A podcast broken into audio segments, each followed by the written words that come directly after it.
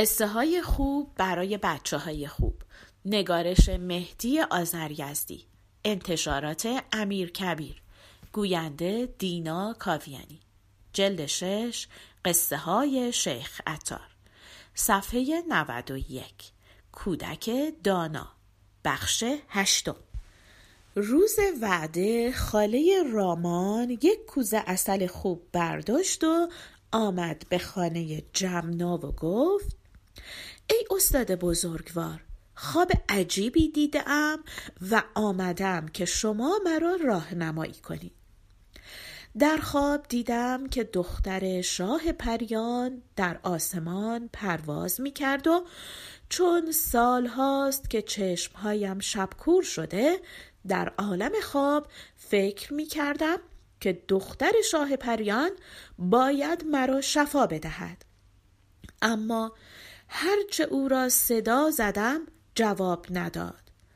وقتی التماس کردم گفت اگر می‌خواهی تو را علاج کنم باید یک کوزه اصل خالص ببری پیش جمنا و از او بخواهی تا اسرار آشنایی مرا به تو یاد بدهد. بعد دختر شاه پریان از چشمم پنهان شد و از خواب بیدار شدم. حالا شما بفرمایید که چه کار باید بکنم. در این موقع رامان هم در گوشه اتاق مشغول صاف کردن شربتی بود که جمنا ساخته بود و این حرفها را میشنید. جمنا در جواب خنده کرد و گفت ای زن خوابی که دیده ای از خیالات خودت است. قدری هم مال پرخوری است. شبها شام سبکتر بخور تا خواب پریشان نبینی. شبکوری هم دوا دارد. این شیشه دوا را بگیر و تا یک ماه هر شب دو قطره در چشمت بریز. خودش خوب می شود. اما خواهر جان درباره پریان بهتر است حرفی نزنی. از هدیه شما هم متشکرم. خاله رامان گفت پس آقا این خواب و دختر شاه پریان چه می شود؟ خودش گفت بیایم خدمت شما پس چگونه مرا به شما راهنمایی کرد؟ جمنا گفت دوای شما در همین شیشه است من طبیب مشهوری هستم حتما اسم مرا شنیده و فکر کرده ای که از من دوای چشم بخواهی بعد در خواب دختر شاه پریان را دیده ای. اینش دیگر به من مربوط نیست. من خوشم نمی آید درباره این چیزها حرف بزنم. خاله دیگر نمی‌دانست چه بگوید. تشکر کرد و رفت و رامان فهمید که جمنا از دختر شاه پریان حرفی نمی‌زند. حالا دیگر رامان داناتر از آن بود که از این پیش آمد ناراحت شود.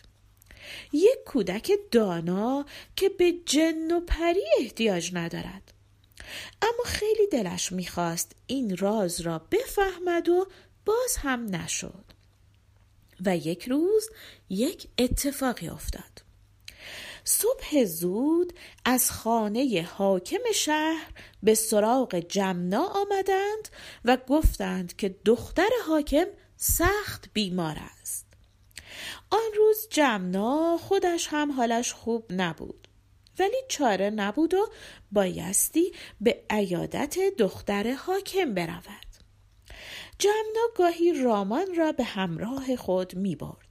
ولی آن روز تنها رفت و رامان خیلی قصه دار شد با خود فکر کرد من می‌خواستم بدانم این چه بیماری است که طبیب خانوادگی حاکم از علاج آن درمانده و حالا جمنا چگونه آن را درمان می کند.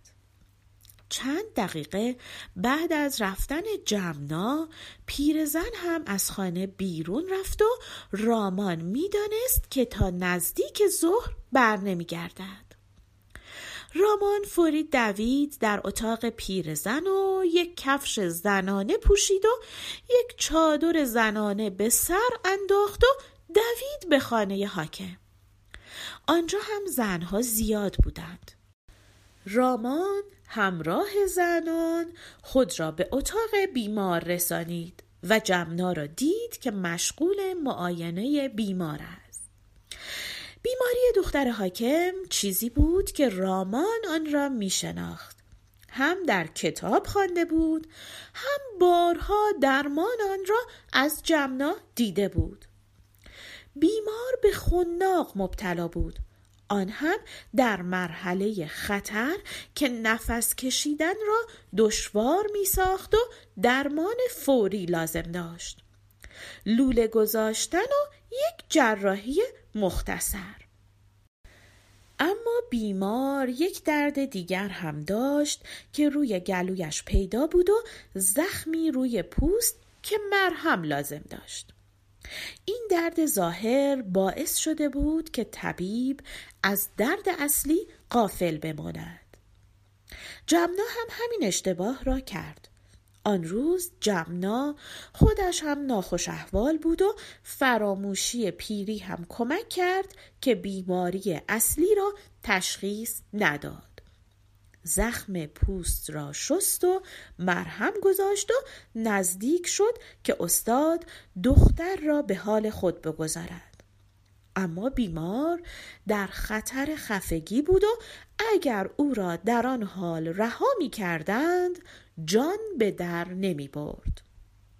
رامان فهمید که جمنا از تشخیص بیماری اصلی قافل است ناچار همانطور که خودش را مانند دختری در چادر پیچیده بود به استاد نزدیک شد و در گوش او گفت استاد عزیز داروی خنازیر را درست به کار بردید اما بیماری اصلی دختر گویا خناق باشد آیا حلق او را نگاه نمی کنید؟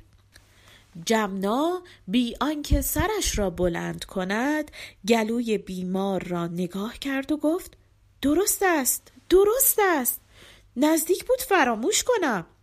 من خیلی پیرم و حال خودم هم خوب نیست. تو هر که هستی فرشته ای که جان دختر را نجات دادی. آفرین ای دختر باهوش. خدا تو را خوشبخت کند. خطر نزدیک بود و جمنا فوری مشغول معالجه شد. حرف رامان را زن حاکم هم شنیده بود. رامان همین که جواب استاد را شنید آنقدر خوشحال شد که اشک در چشمانش حلقه زد و دیگر کاری نداشت و خواست از اتاق بیرون آید و فرار کند و خودش را به خانه برساند. زن حاکم همراه رامان آمد و در راه رو بازوی او را گرفت و پرسید تو دختر کی هستی؟ من باید تو را بشناسم. تو بودی که بیماری را تشخیص دادی. رامان همانطور که با چادر رویش را پوشیده بود گفت اگر حرف من برای شما فایده داشت بهتر از کنجکاوی نکنید و بگذارید بروم. نباید مرا بشناسید. بد می شود خوب نیست. جمنا استاد بزرگی است. ندیدید انصافش را که فوری حرف حسابی را قبول کرد؟ بگذارید بروم. زن حاکم گفت ممکن نیست تو را رها کنم. بسیار خوب. ما نمی‌گذاریم جمنا تو را بشناسد. ولی من باید نجات دهنده دخترم را بشناسم. اگر نگویی کیستی تو را می‌گیرم و نگاه میداریم تا بشناسیم. رامان گفت نه این دیگر بدتر است. حالا که اینطور است بدان که من شاگرد خود جمنا هستم و هرچه می‌دانم از خودش یاد گرفتم. ولی جمنا نباید این موضوع را بداند چون من راضی نیستم جمنا قصه بخورد. آخر من در خانه او کار می کنم ولی جمنا خیال می کند من کرولال هستم و استاد همه جا مرا همراه خودش می‌برد ولی امروز نیاورد. من هم چادر سرم کردم و آمدم.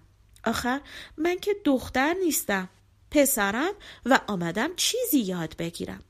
دیگر نمی‌دانستم که خدا خواسته بود بیایم و حرف خیری بزنم. خب حالا بگذارید بروم. من باید در خانه باشم و جمنا نباید حرف زدن مرا بفهمد. او خیلی به گردن من حق دارد. خواهش می‌کنم راز مرا فاش نکنید. زن حاکم گفت بسیار خوب فهمیدم. حالا می توانی بروی. ما تو را فراموش نمی کنیم رامان به خانه برگشت و ساعتی بعد جمنا هم آمد.